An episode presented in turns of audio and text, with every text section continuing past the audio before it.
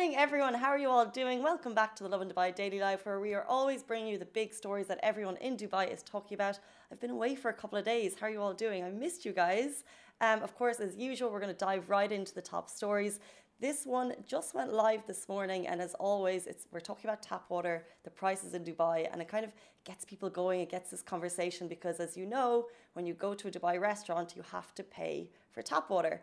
So, or you have to pay for water for still or sparkling, depending if you want the local or the foreign version. Then that's going to up the prices a bit.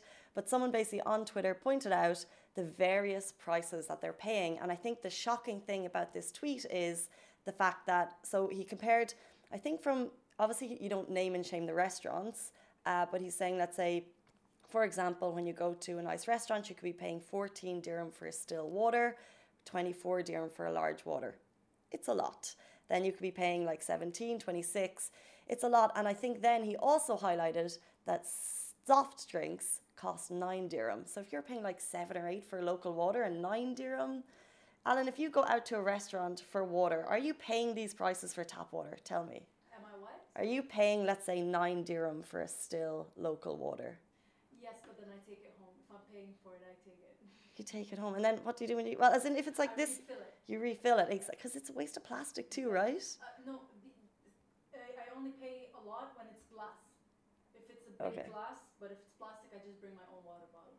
But they sometimes have problems with that. Restaurants sometimes have problems with that. I find in Dubai that's interesting because in other countries I think they have a problem when you bring in water, but actually I think Dubai sometimes I've kind of gotten away with it. You just have it in your bag and you say nothing. Maybe you buy a coffee, you don't buy your water. If you have a glass um, bottle uh, without any branding on it, it's allowed. You can have your own like me- metal, like the one that I always bring. I always bring my own water bottle, so that I don't have to, you know, buy plastic or whatever. So that's allowed. Okay, so Alan is saying if you bring your own and it's not labeled or branded, then that is allowed. I think that's fair. I think it's also worth bringing up that back in 2019, which wasn't that far long ago, in November, they discussed a new rule which would say that we would be allowed free tap water would be mandatory in restaurants and hotels across Dubai, which was really cool. It got a lot of people excited.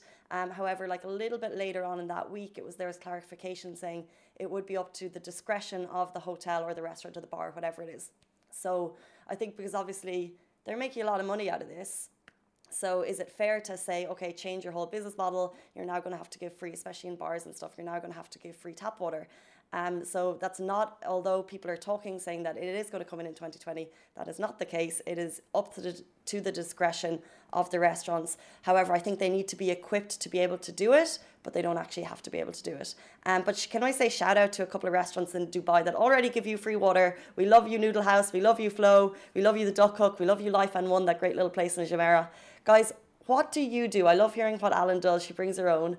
I feel like sometimes I'm not prepared and not being not prepared is not key because you go in and you get lumped with these crazy prices.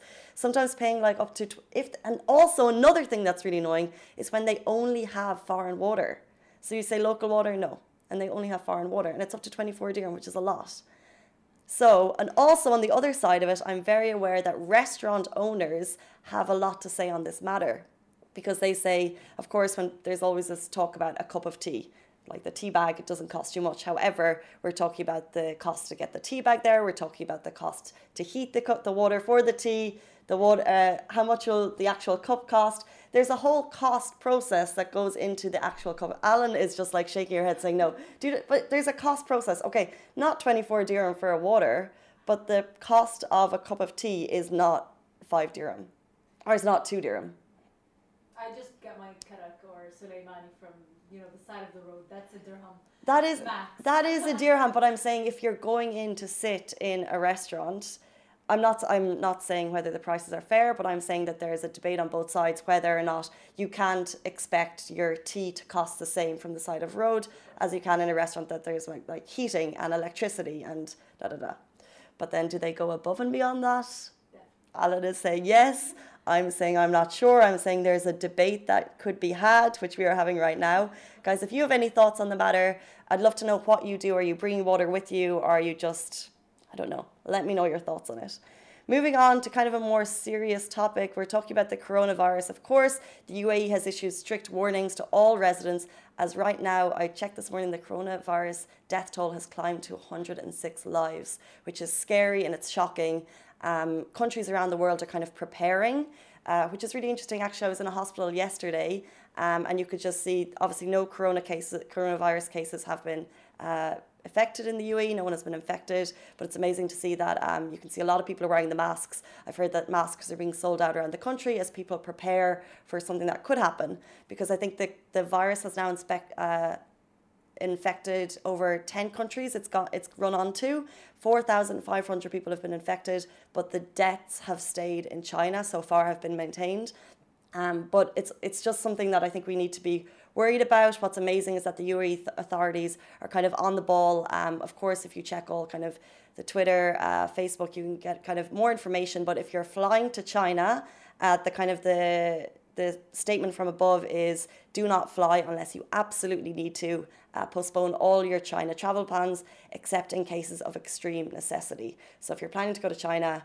I would say hold off on that for now. And actually, reports from within China say the country is on lockdown as they're working really, really hard to uh, maintain this virus. Also, um, we covered this in the live already this week, but if you heard the rumors that the coronavirus had uh, reached the UAE, there was a fake news story going around, and uh, Abu Dhabi Abu Dhabi Public Health Centre have kind of uh, sent out a statement saying it was fake news. Just kind of stay on top of the actual authority channels, and then that's where you'll get your information. If you are worried, I'll leave you with this. If you are worried, do get on to 800 1717. That's kind of the emergency healthcare service, and they will uh, be able to help you if you have any questions or queries. I'll repeat that. It's 800 1717. Moving on to our final story. Um, yesterday, uh, on January 26th, the world kind of was in shock that the death of Kobe Bryant had happened. Um, he obviously passed away in a very tragic helicopter accident, um, nine people in total. He was on the way to a basketball coaching with his daughter Gianna.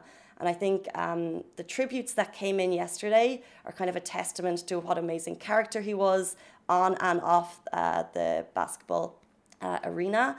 And what I thought was really amazing was how he touched lives here in the UAE and beyond. So His Highness Sheikh Hamdan bin Mohammed Al Rashid Maktoum, Crown Prince of Dubai, he kind of tweeted, and also we saw a tweet from MBZ, and I think it's amazing to show how um, one man touched the lives of so many, especially here in the UAE. So uh, Dubai's Crown Prince, he tweeted, uh, "You carried an inspirational message to our youth in Dubai and helped them accomplish their dreams. Heroes come and go, but legends are forever." And to say that someone like that helped the youth of the UAE accomplish their dreams, I think that's really, really special and amazing. And this was followed by a tweet from MBZ who said, We are saddened by the death of US basketball legend Kobe Bryant with his daughter in a tragic accident. We lost a man full of enterprise who inspired generations. Sincere condolences to his family on the demise of such a star who thrilled fans with his performance and talent. And that's another thing to note. I think that's what a lot of people have been saying. Um, but in both cases, Alan saying she's getting goosebumps. I kind of did as well. Yeah. Um, there's just kind of so much that goes into that, and I just think kind of what we've seen over the last day has been an outpouring of kind of tributes across the board, not just sports fans. Yeah. Do you agree?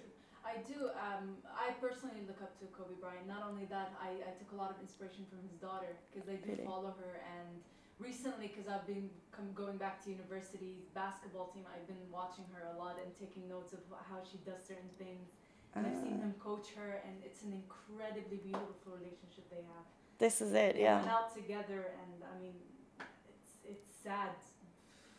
I mean, somehow poetic, but somehow poetic. And obviously, he was a basketball player, retired, but he was obviously trying to make sure that passion for the sport played on, and that's why he was kind of coaching young kids, and he was with his daughter. Um, but yeah, like you said, extremely well said, and he will be missed. Yeah. Those are our top stories, guys. We'll be back with you tomorrow morning, same time, same place. That is a wrap for the Lovin Dubai Daily Live. Remember, we are back with you same time, same place every morning. Do not forget, we also have Dubai Works Business Podcast where Rich sits down with the business people of Dubai so you can get more information about that. And of course, the Lovin Weekly Show where Shireen and I chat to influencers and get to know a little bit more about them. Bye.